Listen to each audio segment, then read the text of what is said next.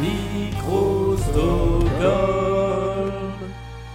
Randall, Randall, Randall. Tu filais sans dire au revoir à tes vieux copains? Ma- maman est malade à biloxie. Je. J'allais vous appeler, monsieur Van Cleef. Oui, bien sûr que tu allais le faire. J'en suis convaincu. Je suis persuadé que tu n'avais pas l'intention de me vexer. Hmm?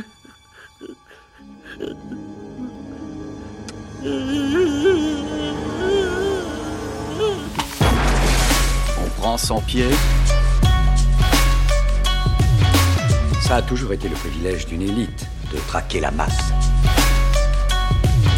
Un conseil d'amis, Boudreau Tu vas foutre le camp de la région et dis à ta pétasse d'aller agiter ses nichons ailleurs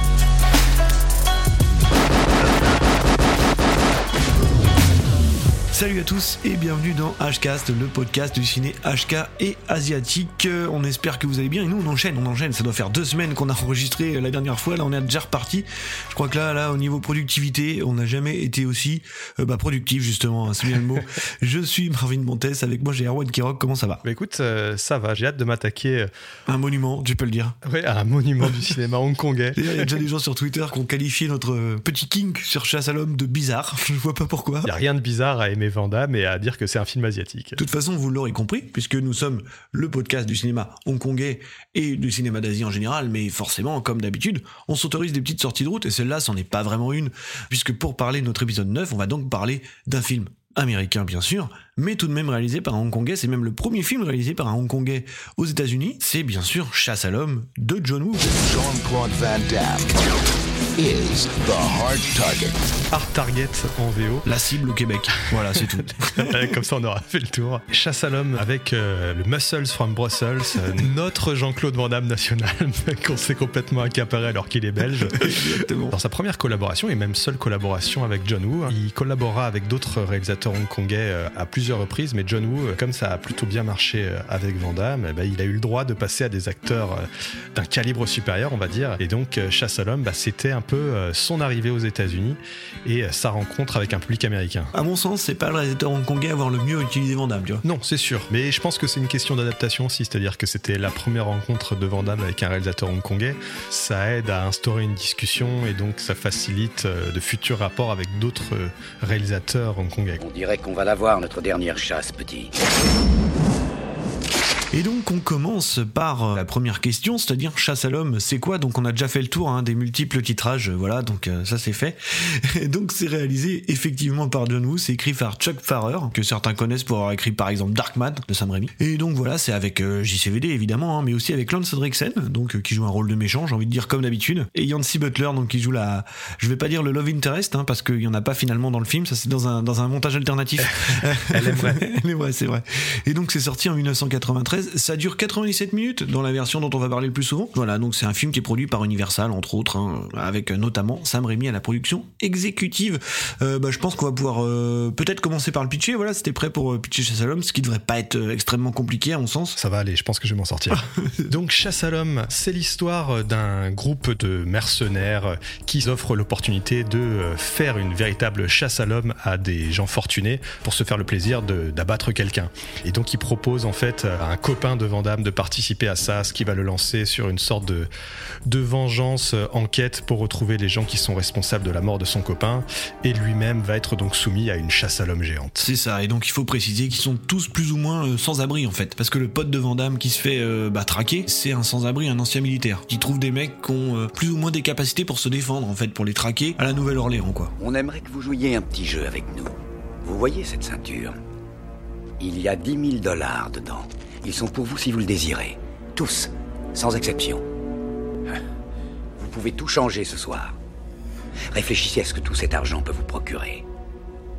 Vous pouvez avoir des vêtements neufs, prendre un bain, regarder dans les yeux les gens que vous croisez dans la rue. Vous pourrez redevenir un homme avec cet argent. Alors que là, vous êtes l'ombre de vous-même. Et donc euh, Van Damme qui s'appelle Chance Boudreau. déjà ça pose un peu l'ambiance. Euh, Et D'ailleurs, la façon dont il justifie, qui s'appelle Chance Boudreau, en VO, il dit, Well, my mama took one. parce qu'en anglais, on dit to take a chance. ouais, et, ma euh, mère a pris sa chance quoi, un truc comme ça. à tenter le coup, quoi.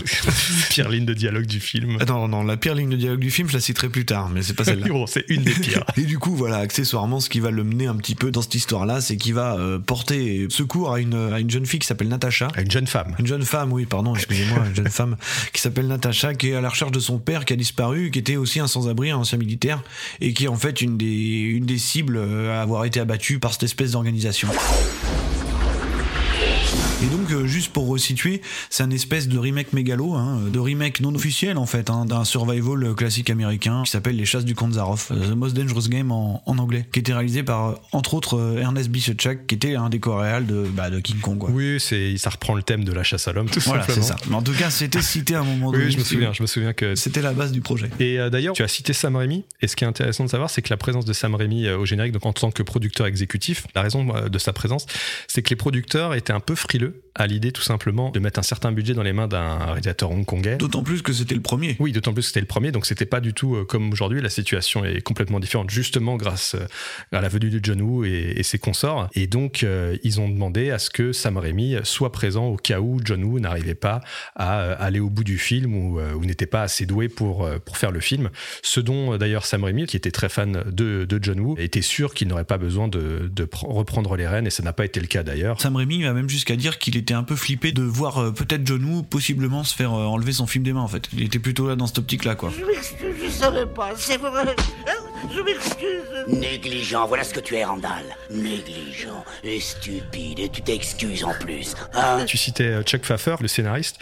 Ce qui est marrant, c'est que Arnold Vosloo, qui était notamment dans La Momie 1 et 2, eh bien lui, c'est le personnage principal de Darkman 2 et 3, également écrit donc par le scénariste de Chasse à l'homme. Alors une chose que j'aime citer aussi quand on regarde un petit peu la, la fiche technique du film, hein, si on se renseigne un petit peu, c'est quand même qu'à la photo c'est Russell Carpenter, hein, qui est accessoirement est le chef-op de James Cameron sur Titanic. Donc pas n'importe qui. Pas n'importe qui, voilà. Donc il a une carrière qui va de True Lies et Titanic à L'amour extra large des frères Farrelly, en passant par Avatar 2 prochainement, puisqu'a priori c'est lui qui fera la photo. Euh, Mais mine de rien, le film est de toute façon visuellement, à mon sens, assez réussi. Bah, je pense qu'écoute, on a bien fait le tour de, de, de ce qu'était ce film, hein, déjà, en tout cas. Euh, si, la chose qu'il faudrait peut-être préciser avant qu'on rentre un peu plus loin, c'est qu'il existe beaucoup de versions, alors on expliquera certainement pourquoi, mais en tout, il y en a eu 7. On peut retrouver la fameuse version cinéma qu'on connaît, qui doit faire, euh, je sais pas moi, 1h37, un truc comme ça. Il y a une version Director's Cut qui est un peu plus longue, je sais pas, elle doit faire à peu près 2 heures, il me semble. Et euh, il y a une version vraiment workprint, une toute première version pour la projection test qui est encore plus longue, qui doit faire peut-être 10 minutes de plus que l'autre, quoi. Mais nous, on va se concentrer en tout cas sur celle qui est accessible à tout le monde, hein, d'ailleurs qui est même sur Netflix moment où on enregistre. C'est la version cinéma, celle de 97 minutes en fait, euh, bah, qui est sortie euh, sur à peu près tous les supports, hein, je pense. Et c'est finalement un des films les plus connus euh, de Van Damme. Donc écoute, on va commencer peut-être par le contexte, qui est plutôt important quand on parle de chasse à l'homme, donc du coup, parce qu'on est en 1993, euh, John Woo débarque aux États-Unis. Alors euh, la jeunesse du projet est pas forcément clean clean, dire que ça aurait pu passer euh, d'un extrême à l'autre, on va dire, parce qu'en fait le, le départ du projet, l'acteur principal pressenti avant que ça commence vraiment à prendre forme, c'était Kurt Russell. Ouais, hein, tu savais pas bah, Pourtant, tu sais, le mulet et tout ça, ça rapproche quoi. C'est un truc qui est même passé dans les mains de la Carole Co, je crois. Mais euh, le fait que tu me dises Kurt Russell, ce que je trouve marrant, c'est que euh, on a un autre acteur de The Thing qui est dans le film. Est-ce que tu sais qui c'est? Euh, là, comme ça. C'est Wilford Brimley, l'oncle Doovy. Ah, bah justement, la pire ligne de dialogue du film, on y reviendra. Eh ben, Wilford Brimley, euh, il était donc dans The Thing avec Kurt Russell justement. D'accord. Donc euh, bon, on n'a pas eu Kurt Russell, mais on a eu Wilford Brimley. Donc d'une certaine manière, j'ai envie de te dire, est-ce qu'on a vraiment perdu au change? Il y a des moments où j'arrive à m'étonner moi-même. ouais, je sais pas, mais en tout cas, Kurt Russell, je suis quasi sûr qu'il lève la jambe moins haut, quoi. Franchement, avec un, un changement de casting comme ça, en plus, vu la personnalité que Van Damme a affichée et affichée à cette époque-là, Mhm. ça te change absolument un film. Ah bah Parce que clairement. t'as Kurt Russell, déjà, bah, tu filmes pas l'action de la même manière, et puis ça t'apporte un niveau d'acting qui est quand même, même si je pense que Van Damme fait de son mieux, hein, mais bon, faut pas se cacher que Van Damme, il est quand même très limité. Bien sûr. Kurt Russell est quand même à un autre niveau, donc on se serait potentiellement retrouvé avec un film. euh, On sait que John Woo est pas spécialement, on en a déjà parlé ici, le plus grand directeur d'acteurs de l'histoire, tu vois. Non, non, c'est vrai. Euh, C'est-à-dire qu'il a besoin que son acteur déroule, quoi. Donc je pense qu'il était un peu emmerdé, mais bref, le projet atterrit euh, finalement dans les mains de, de John Woo parce que Van Damme à ce moment-là est au top top de sa carrière. hein. Euh, C'est-à-dire qu'il a déjà signé des, des gros gros succès, type Universal Soldier par exemple. hein. Et donc en fait, Van Damme à ce moment-là, il est au top de ses carrières, il est au top de son de sa folie quasiment, hein, voire de sa cocaïnomanie parce qu'il faut pas l'oublier. Du coup, en fait, il en arrive tout simplement à un stade où quand il récupère un projet dans les mains, il a tendance à vouloir un petit peu euh, diriger les troupes, tu vois, savoir qui va réaliser, savoir qui va faire ci, qui va faire ça. Et donc c'est lui qui réclame en fait John Woo, parce que Van Damme, pour, pour replacer un peu le truc, il a quand même une, une relation assez particulière à Hong Kong. Figure-toi qu'il voulait être euh, à l'origine, il avait tenté sa chance en tant que mannequin, je crois, et acteur, euh, au moins cascadeur, figurant à Hong Kong euh, avant, avant sa carrière internationale en fait. Et ce qui s'est passé, c'est que ça n'a pas fonctionné. Euh, voilà. bien. Tant mieux pour lui. Et même en fait, ses premiers rôles un peu marquants, type dans Karate Tiger, c'est tourné à Hong Kong. euh, et après, je crois que Bloodsport et Kickboxer sont tournés tout ou partie à Hong Kong. En tout cas, il y a des scènes qui sont tournées à Hong Kong. Donc il a toujours une relation particulière avec eux. Il connaît bien leur cinéma et donc c'est lui qui a demandé à à récupérer euh, le réalisateur qui sortait euh, de toute épreuve quand même, sachant qu'il a récupéré le réalisateur qui s'américanisait en plus le plus. Et qui souhaitait venir aux États-Unis depuis très longtemps. Bien sûr, et donc juste voilà pour vraiment remettre le contexte, on a déjà parlé de la rétrocession, notamment justement quand on a parlé de Hardboiled, parce que la rétrocession c'est un des facteurs qui a fait qu'une partie des Hongkongais a commencé à émigrer quoi tranquillement. Alors après on fait souvent une erreur hein, un peu factuelle, c'est qu'on a tendance à dire que c'est le facteur, alors c'est pas que ça, hein. je suis même pas sûr que ce soit le facteur majeur, je pense que le facteur majeur c'est l'appât du gain euh, déjà, hein. tout bêtement, hein, euh, pour la plupart ils sont venus, euh, ils sont venus à Hollywood bah, parce qu'on leur a promis de l'argent. Euh, deuxièmement, parce qu'on avait un cinéma hongkongais justement qui avait tendance à s'américaniser de plus en plus. hein. Parce qu'en fait, en 93, alors je sais plus si en 93 ou en 92, mais c'est la fameuse année où pour la première fois le top du box-office à Hong Kong c'est un film américain, c'est Jurassic Park. Euh, et donc derrière le cinéma hongkongais s'américanise. Alors il n'y a pas que y a pas que John Woo quand il fait à toute épreuve, mais je pense à je sais pas un exemple que je, que je retrouve souvent, je trouve, c'est Johnny Tu vois, avec euh, Lifeline, qui est une sorte de, de de backdraft. hein. Alors même si elle est un peu plus réaliste, euh, ça n'empêche que les influences sont évidentes. Et donc voilà, il y a aussi tout simplement euh, le fait que le cinéma américain euh, ait besoin d'aller chercher ces mecs-là à un moment donné, quoi. Ce que disait John Woo sur le fait de venir aux États-Unis, c'était que les opportunités étaient bien, bien meilleures pour un réalisateur. C'est-à-dire que lui se sentait cantonné dans un genre, ce qui Ouais. était quand même assez le cas. hein. Il disait que Hong Kong, soit tu faisais des comédies, soit des films d'action. Ouais. Et que justement, les États-Unis euh, permettaient de- d'aller voir des genres bien différents. Et c'est ce qu'il a essayé de faire d'ailleurs. Il a essayé de faire son grand film de guerre. Bon, le résultat n'était pas là. De quoi? De Wind Talkers, tu parles? Oui, de Wind Talkers, ouais. On lui a donné euh, les coups des franches grâce au succès de ses films précédents Ouais. pour aller explorer des choses qui l'intéressaient vraiment. Bien il sûr. pensait, dans l'idéal, faire le restant de sa carrière euh, aux États-Unis et de pouvoir euh, justement faire une grande comédie musicale. Je pense des, des projets qui le faisaient rêver. Mais bah, euh, il s'est passé ce qui s'est passé. Il a dû retourner un peu la queue entre les jambes à Hong Kong. Alors après, on a parfois tendance à dire que le système américain l'a un peu broyé et que c'est là-bas qu'il aurait découvert les problématiques un peu de studio et de production. Je pense pas que ce soit le cas parce que, bah, je veux dire, il a quand même connu Choyark et la Film Workshop avant, si tu veux. Donc, euh, en termes de, en termes de problèmes d'influence des producteurs, je crois que là, il avait déjà été servi, si tu veux. Mais je pense que c'est des problèmes différents euh, parce qu'effectivement, euh, avec Choyark, c'est un système bien particulier parce que tu as un mec qui a un ego surdimensionné et en même temps un talent surdimensionné en face de toi. Ouais, mais qu'il l'a quand même carrément forcé à faire des films qu'il voulait pas faire, tu vois. Bien sûr, ouais, ouais. Mais je pense que aux États-Unis, c'est plus ce qu'il a broyé, c'est déjà la, la puissance de la star, notamment bah, avec Chasse à l'homme, mais aussi d'une certaine manière la rigueur chiante que peuvent avoir les studios américains. Bien sûr. C'est-à-dire qu'il faut qu'absolument tout soit storyboardé.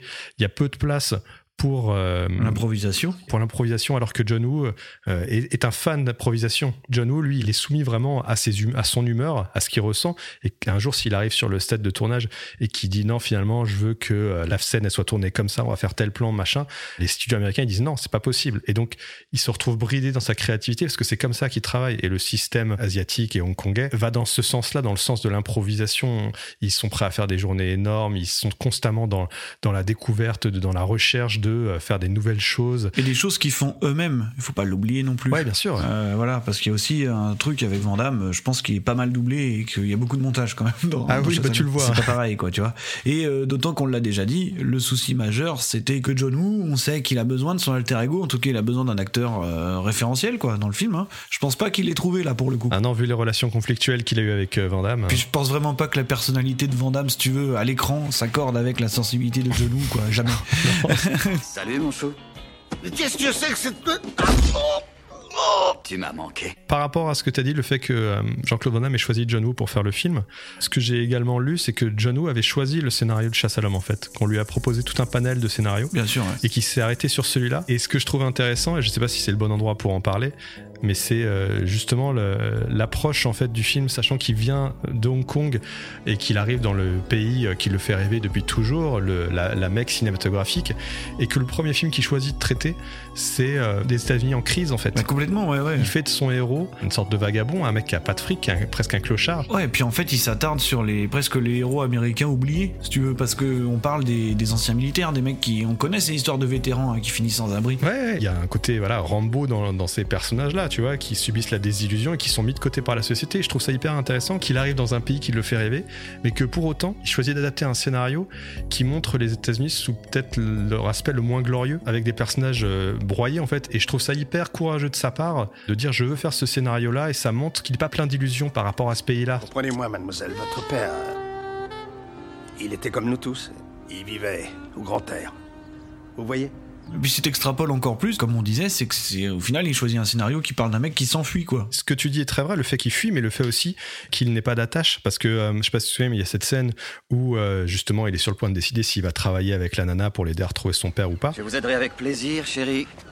Mais on dirait que je vais être absent un bout de temps. C'est un mec sans attache. Et après, bon, peut-être qu'on extrapole un peu, un peu trop fortement, mais c'est vrai que ça peut rapprocher en fait de John Woo qui devient d'un seul coup un peu apatride. Voilà, je trouve ça, je trouve ça très intéressant. Enfin, c'est pas innocent le choix de ce scénario, quoi. Eh oui, il y a toujours un petit coin infortuné sur notre planète où on peut mener à bien nos affaires. Alors bah vas-y, écoute, hein, si tu veux déclamer ton amour ou pas pour Chasse à l'homme, et qu'est-ce que t'en penses? En tout cas, moi, juste avant, je te laisse commencer, je te dirais juste que je l'ai revu il y a à peu près un mois. J'ai revu des passages et honnêtement, euh, je l'ai revu clairement à la hausse. hein. C'est un peu la mode aussi de, de revisiter nos icônes des années 80, 90. Et de réhabiliter un peu beaucoup de choses. hein. C'est aussi pour ça que je, je garde un peu de recul, quoi. Ouais, ouais, c'est ça. Mais en fait, en revoyant le film, euh, je savais déjà qu'il y avait des très bonnes scènes, enfin, en, en tout cas au moins des bonnes scènes euh, où l'influence de John Woo est vraiment présente et il arrive à faire des trucs vraiment cool avec avec sa mise en scène, quoi. Quand tu sens qu'il a un bon acteur avec lui, en fait, il peut faire des trucs vachement bien. Je cite la scène où l'acteur Willis Carpenter, qui joue donc le copain de Van Damme, qui accepte le deal de participer à la chasse à l'homme poursuivie par euh, les mercenaires, et ben la scène où euh, il arrive à, à échapper euh, pendant quelques minutes à ses assaillants et qui se retrouve un peu au, au milieu de la rue principale de la ville avec tous les passants hein, qui, qui crient à l'aide et qui refusent de, de l'aider. C'est une scène qui est assez, assez troublante, un peu badante. Par pitié Et l'acteur joue particulièrement bien. Et quand il se retrouve, voilà, euh, t'as tout ce montage alterné où tu le vois, comment dire, s'arrêter parce qu'il sait que c'est foutu pour lui et tu vois en contre-champ les mecs en train de s'armer, prêts à lui tirer dessus. Et euh, je trouve que c'est peut-être une des meilleures scènes du film, quoi.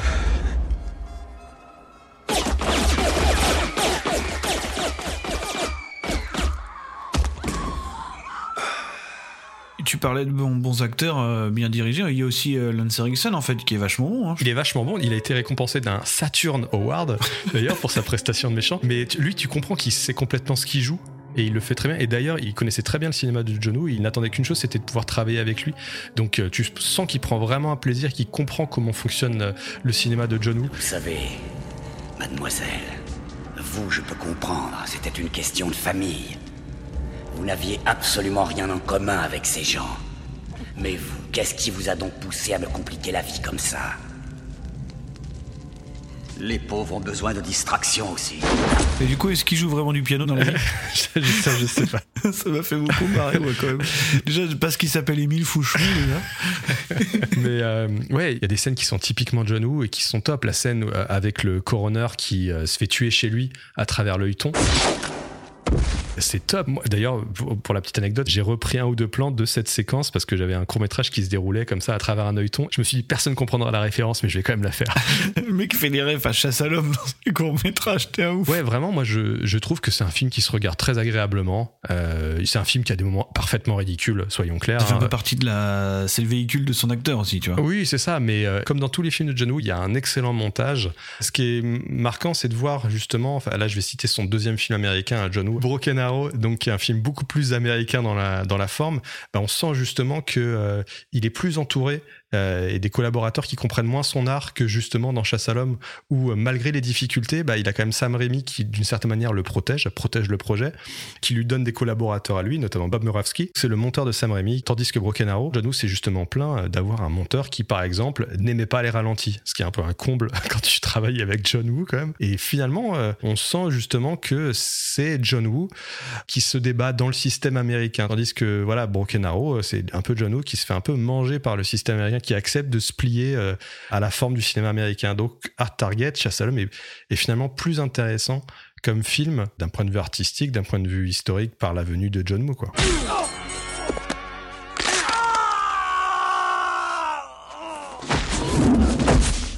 Alors du coup, moi, il y a un truc que j'aime bien aussi, c'est que bah, toi au début, tu parlais du fait qu'il euh, s'intègre un petit peu euh, dans le mode de production américain, déjà en en employant mine de rien un sujet qui touche le public américain à travers ces histoires des vétérans quoi euh, qui sont les héros oubliés de l'Amérique en fait tu vois. Et même au-delà de ça je pense qu'il est assez réfléchi dans les influences justement qu'il a envie de citer dans ce film là parce que je trouve que c'est quand même un, un métrage où il n'hésite pas à complètement embrasser euh, ce qu'il aime aussi tu vois dans, dans le cinéma. C'est à dire que lui il cite pas mal Peckinpah il me semble hein, John Woo. Oui tout à fait. Ouais, c'est une grosse influence. Et en fait t'as vraiment ça dans Chasse à l'homme en fait. Tu vois le film il commence presque comme un western en fait. Il filme des ruelles tu sais de la Nouvelle-Orléans mais comme si il filmait une, rue de western où il va y avoir un duel quoi. L'influence même musicale est très western. Le moment où Van apparaît là, tu sais, dans la rue là, avec son manteau long là, et t'as un travelling circulaire et t'as quasi une musique de western, tu sais, un peu câlin là qui commence quoi. Bah attends mec, tu sais qu'on a beaucoup parlé à la sortie du dernier Mission Impossible de euh, l'acteur qui joue Superman là dans la scène dans la scène de baston des toilettes où il arme ses bras. Mec, des années plus tôt, Jean-Claude Van Damme, il dégaine sa jambe. Il dégaine sa jambe. Mais ça, on a beau en rire de ce truc à la con. Mais c'est génial. Il n'empêche que si ça c'est pas un renvoi direct au western, je sais pas ce que c'est quoi.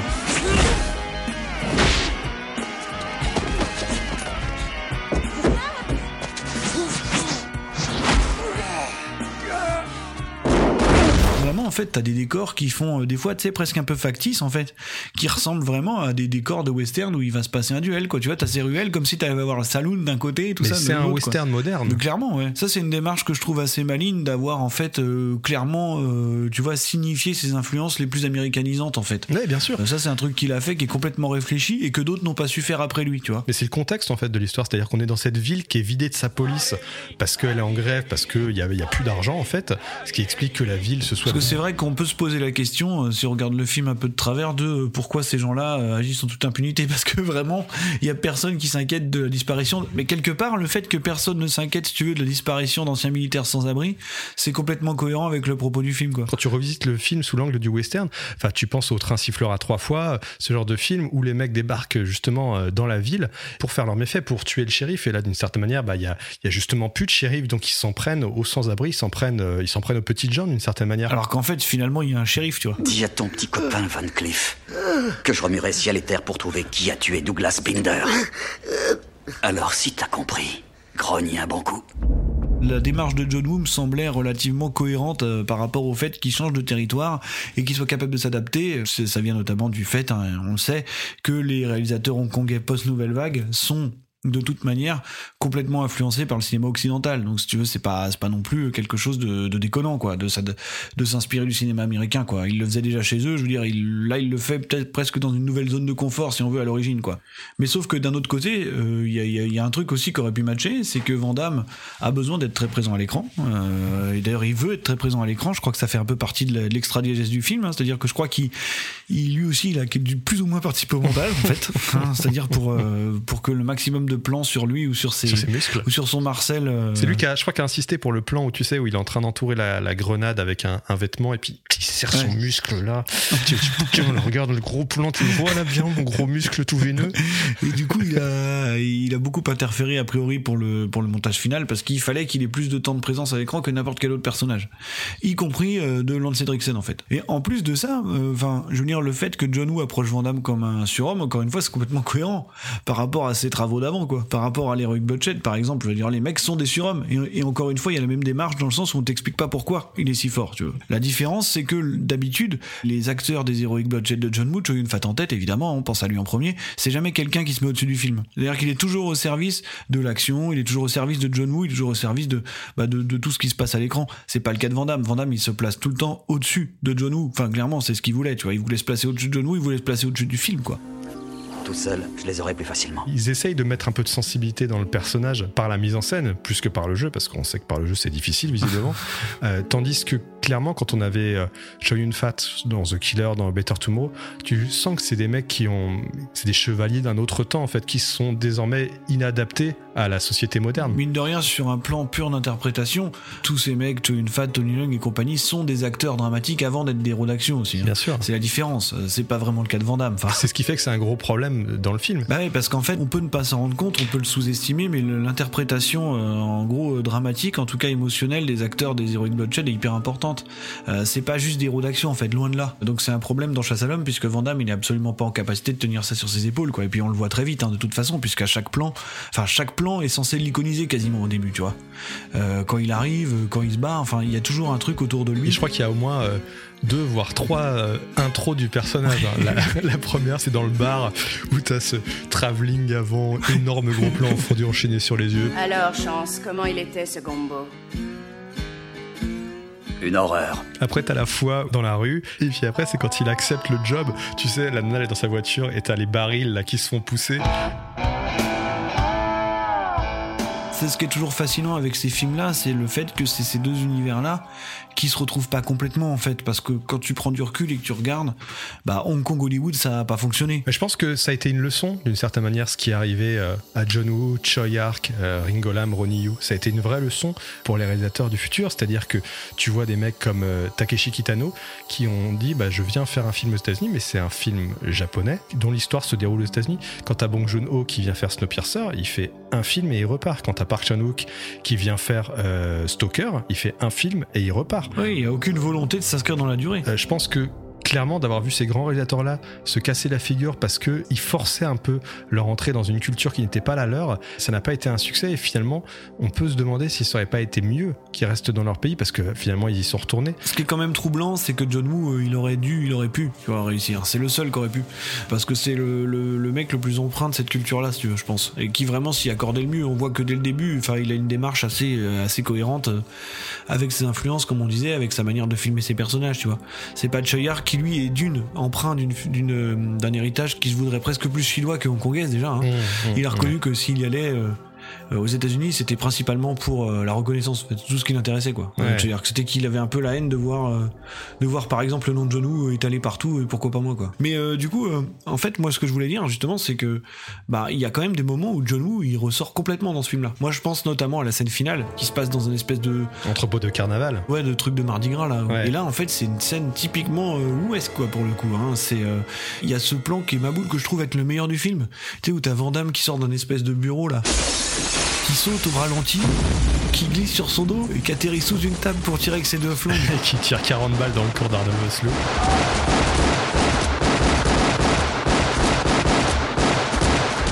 ça, par contre, putain, ça c'est une vraie scène de John Woo, quoi. Tu vois, c'est un de ces moments, ces espèces de trucs elliptiques qui arrivent où c'est une scène complètement, euh, complètement John Woo, quoi, pour le coup. C'est une scène d'ailleurs qu'il a, euh, d'une certaine manière, qu'il a raffiné dans Volteface. Parce que cet échange, tu sais, où ils se retrouvent dos à dos avec une porte et ils sont en train de recharger leurs armes. Boudreau, Boudreau, Boudreau. T'es cherché partout. Tu n'as pas dû chercher au bon endroit. T'as là exactement la même scène dans Volteface. De toute façon, on sait que les grands auteurs aiment s'autociter. Hein. Et il y en a plusieurs, hein, des scènes comme ça. Les scènes de track aussi sont typiquement des scènes de John Woo. Tu vois, même la première, là, avec la, la caméra qui suit la flèche. Tu sais qui va tuer le mec. euh, ça, c'est vraiment un plan, bon, bah, qui est quasiment un plan signature, hein, si on cherche par là.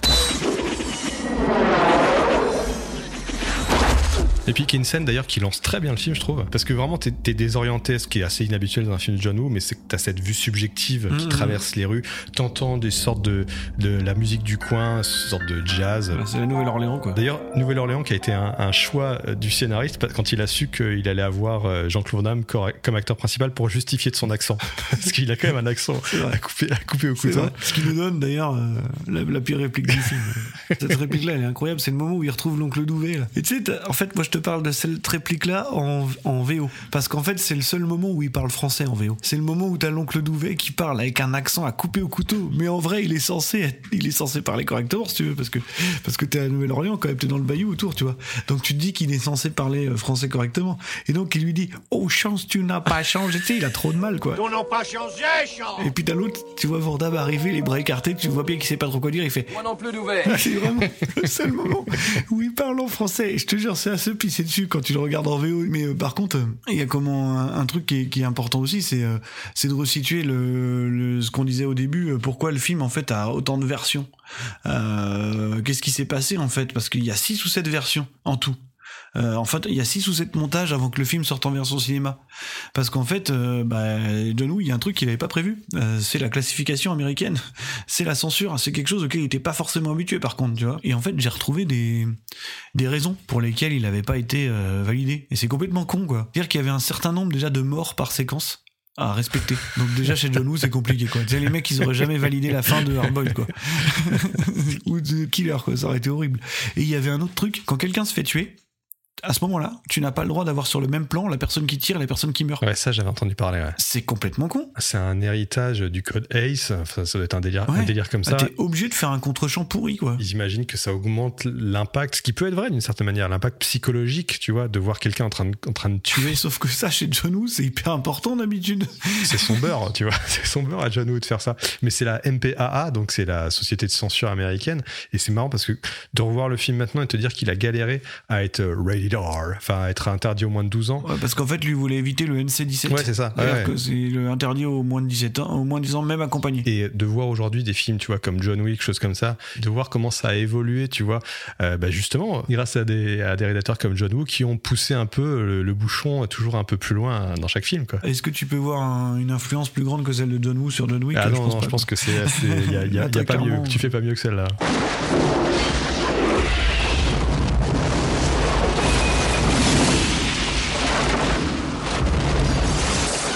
Mais juste la dernière chose dont, dont je voudrais parler, c'est qu'il y a The Nerdwriter, donc qui est un, un YouTuber euh, que je vous conseille absolument, qui a fait une vidéo justement sur Chasse à l'homme et donc sur John Woo, et qui parle de sa manière dont il filme la violence et euh, comment il met en valeur justement grâce au ralenti la préparation à la violence, la préparation à un coup euh, par le ralenti et l'anticipation que ça crée chez le spectateur et c'est hyper intéressant et je vais imager ça avec le moment où Jean-Claude Van Damme se planque et se fait tirer dessus, il est derrière une, une bagnole de police dans la rue.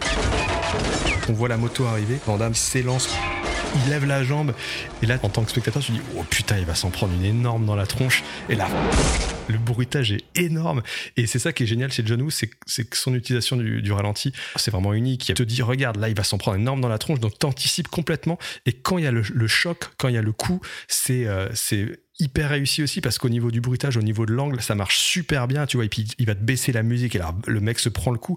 Et donc ça, c'est quelque chose qui est hyper euh, exaltant en fait dans le cinéma d'action de John Wick. Tu retrouves pas justement, euh, et The Not Writer en parle, tu retrouves pas chez John Wick, chose comme ça. C'est il y a un déferlement de violence, c'est dans la chorégraphie, c'est hyper impressionnant. Mais le mais cette utilisation du ralenti qu'il fait est quand même est unique et euh, et c'est je trouve ça très dommage qu'on n'ait pas plus ça dans le cinéma d'action moderne. Bah parce qu'en fait c'est une approche en fait quasi romantique du truc, mais vraiment au sens premier quoi. Sinon voilà, ça reste quand même un beau film d'action qui porte quand même euh, pas mal des gimmicks de John Woo mine de rien, euh, qui, qui est assez ambitieux visuellement. Non, mais comme tu disais tout à l'heure, c'est un film qui est intéressant à regarder à travers le prisme de, de l'histoire, en fait, du cinéma et de l'histoire du cinéma hongkongais euh, par rapport qui s'exporte aux États-Unis. C'est vrai que c'est un angle qui est hyper intéressant. C'est plus intéressant, comme tu disais tout à l'heure, de voir, de connaître le contexte du film, ce qui s'est passé autour du film. Même quand je parle de Volteface, parce que, voilà, j'en parle aussi de la même manière. Euh, Volteface, même si c'est un mariage réussi, euh, bah, réussi plus ou moins, hein, mais euh, ça reste un film qui a, qui a des problématiques qui le rendent fascinant en fait. Pour commencer sur l'impact, et euh, parce que ça me trouve le cul, est-ce que tu savais que ce film avait une suite? Je savais que ce film avait une, avait une suite. Chasse à l'homme 2 avec Scott Atkins. Alors j'ai beaucoup de sympathie pour Scott Atkins, on en a déjà discuté, euh, mais euh, quand j'ai su qu'il faisait Hard Target 2, je me suis dit, mais qu- quel intérêt de faire Hard Target 2, tu vois? C'est pas comme si le premier Hard Target était génial, tu vois. C'est quand même l'histoire du demi-frère de Chance Boudreau. Ah putain, c'est son demi-frère dans le film Oui, c'est son demi-frère. Bon, c'est juste pour le mentionner parce que c'est un direct au DVD qui a aucun intérêt. hein. Non, non, après, ce qui m'intéresse plus dans l'impact, c'est que John Woo, mine de rien, à travers ce film-là, bah, quelque part, il a, il a un petit peu ouvert la voie hein, en tant que premier, euh, premier réalisateur hongkongais. à- Alors, je sais pas trop si le film a marché en fait. Bah, le, film, pas- le film a marché, c'est-à-dire que le film est, est rentré dans ses frais. Il a coûté, enfin plus que rentré dans ses frais, hein, il a coûté 20 millions, enfin 19 millions 5, et il a rapporté 74 millions. Donc euh, c'est pas, c'est pas juste local, hein, c'est mondial. Et hein. c'est quand même un film qui a été récompensé. Ce qui est fou quand on y pense. Jean-Claude Van Damme a gagné au MTV Movie Awards, prix de l'homme le plus désirable. Putain. Et donc ça, c'est complètement à mettre au crédit de John Woo. Mais donc, euh, du coup, euh, ce film-là euh, donc lui permet quand même de s'intégrer un peu au, au système, quoi. Et derrière, il va arriver sur Broken Arrow, donc juste après. Et là, il y a quelque chose d'important, qui est une autre citation qui me fait pas mal rire, c'est qu'il trouve John Travolta. Travolta qui cite comme son Choyun Fat occidental. Ça, ça me fait toujours rire. Je ne sais pas pourquoi. Je me pose toujours la Mais je question. pense qu'il avait envie que ce soit son une fat occidentale. Eh non, mais c'est rigolo. Mais euh, donc, donc voilà, ça a un peu ouvert la voie à l'arc de carrière qu'on connaît. Bon, on l'a déjà pas mal évoqué quand on avait parlé de, de Hardboiled, hein, donc euh, on va pas s'attarder dessus. Euh, après, euh, moi, ce qui m'intéresse un peu là-dedans, c'est que Jean-Claude Van Damme va, va persister dans cette euh, dans cette mouvance-là, c'est-à-dire qu'il va passer devant la caméra d'autres personnes. Et puis c'était un peu le début de la fin, Chasse à l'homme, en fait, hein, quand on y pense. Bah, clairement. Mais donc, il va continuer un petit peu à s'appuyer sur des réals hongkongais. Euh, pour le meilleur et pour le pire, on va dire quoi. Euh, pour le meilleur, ce sera avec Ringo Lam, à mon sens. Hein. Euh, alors, même si je pense pas que Risque Maximum soit un super film, je pense même que c'est inférieur à Chasse à l'homme, si, si vraiment je dois le juger.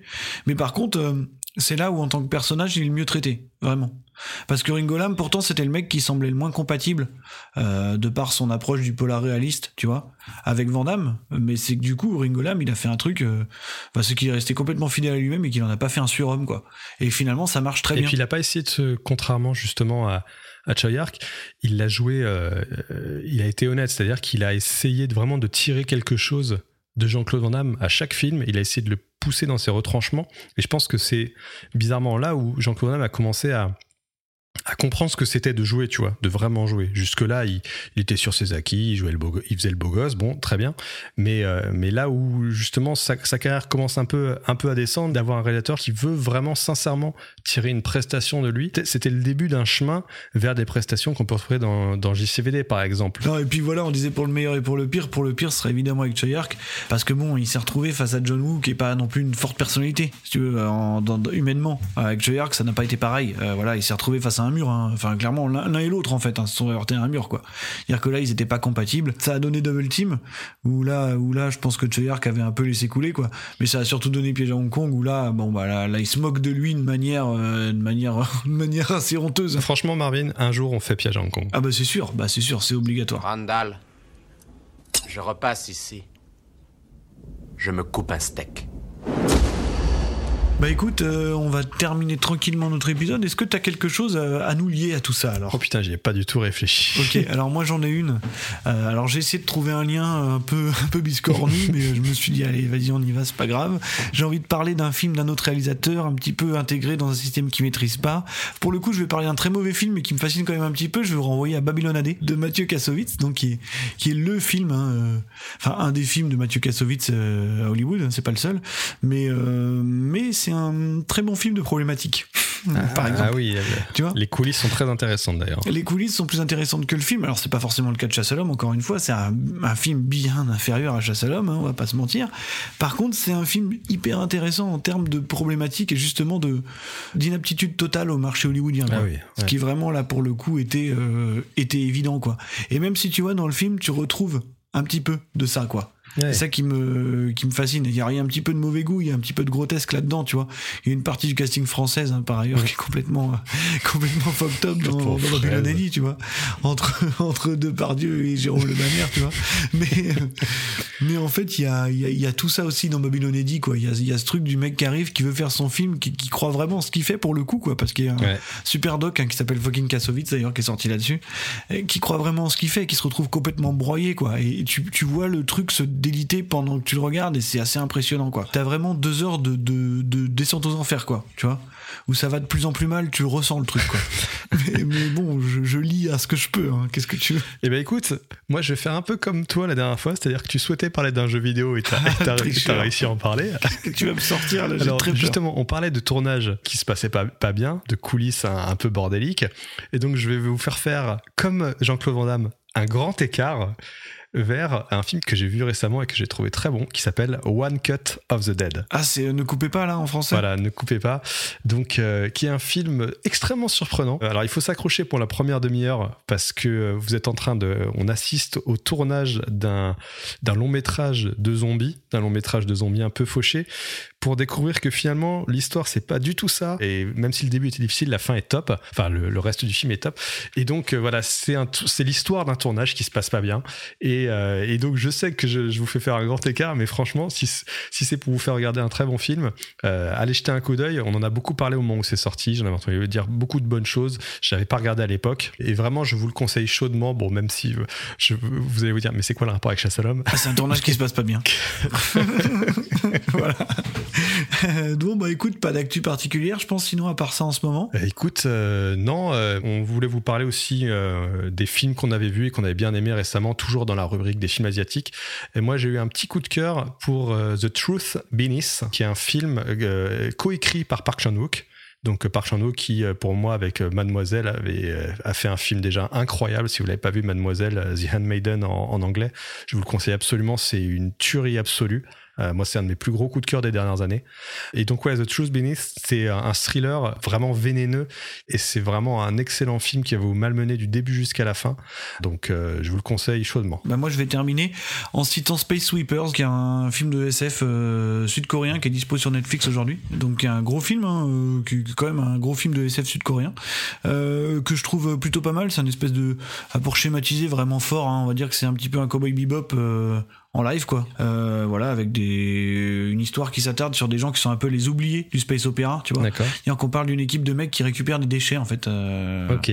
qui récupèrent des, des déchets spatiaux pour les revendre en fait voilà D'accord. pour, pour situer un petit peu l'univers quoi et donc euh, c'est vraiment pas mal et je pense que c'est un film qui réussit à faire ce que faisait pas ce que ne réussissait pas à mon sens The Wandering Earth tu sais le blockbuster de SF chinois là il y a quelques années et c'est pas du tout le cas dans, dans Space Sweepers qui je pense réussit complètement à être crédible alors qu'il est pas non plus qui a pas non plus au niveau des standards euh, euh, on va dire américains hein, euh, de la science-fiction évidemment Mais qui s'en sort mais, bien, quoi. qui, qui, qui pourtant est carrément est carrément acceptable quoi et puis qui en plus garde cette espèce de sensibilité tu sais sud-coréenne avec ses personnages nuancés et qui sont pas du tout des archétypes quoi bah écoute ceci étant dit je pense qu'on aura fait le tour Bah écoute, ouais, mais est-ce qu'on est qu'on sait ce que, quel film on fait la prochaine fois? On sait absolument pas ce qu'on fait la prochaine fois donc voilà, ce là, sera encore la surprise. moins que t'aies une idée à me sortir du chapeau Non, je pense qu'il faut que ça mûrisse un peu. Euh, on, va se, on va se laisser le temps. ok bon bah écoutez on ne sait pas ce qu'on va faire la prochaine fois mais je pense que ça sera bien Euh, Suivez-nous sur les réseaux sociaux, euh, comme ça vous saurez. Et puis, euh, Voilà. et puis mettez des petits pouces, euh, des petits pouces verts Des partout. pouces verts, Vous des euh, commentaires petits pouces verts, ça n'existe pas, il y en a nulle part. Mettez des étoiles, vous savez ce que je veux dire, étoiles de préférence, des commentaires sympas sur Podcast Addict et Apple Podcast. Voilà, suivez-nous sur le compte Hcast, sur nos comptes perso. Enfin, n'hésitez pas s'il y a des questions, si vous voulez nous Des parler. messages d'insultes. Des messages d'insultes aussi, on prend tout. Donc euh, voilà, pas de problème. Et donc d'ici là, eh ben, bon, on va se retrouver, on va essayer de tenir un rythme normal. hein. Euh, voilà, euh, pas de nouvelles de, de non, pas, pas pour l'instant. Bon, un C'est- rythme normal, hein, c'est un épisode tous les six mois, on est d'accord. hein. Oui, mais non, non, non, il faut vendre quand même. tu sais ce qui se passe, c'est que si on sort pas un épisode dans le mois, on disparaît de toutes les applications. d'accord. Non, mais c'est vrai en plus. Bon, ben voilà, on n'a pas le choix alors. C'est ça le problème, donc il faut le sortir, il n'y a pas le choix. Donc, voilà. donc d'ici là, bah, portez-vous bien, on espère que vous serez pas enfermés, hein, euh, ça sera embêtant. Ouais, ouais. Mais euh, on va essayer de s'en sortir, j'espère que vous n'êtes pas dans le Pas-de-Calais actuellement, sinon euh, full support quoi. Ouais, pas de problème, vous. on est avec vous, euh, Jean-Claude est avec vous. D'ici là, Erwan, et bah, je te dis... euh, bah, je te dis à plus tard, bonne soirée, et puis euh, salut tout le monde. Quoi. Bonne soirée et salut. Également un grand merci à Jim7800 du Discord HK Cinemovies.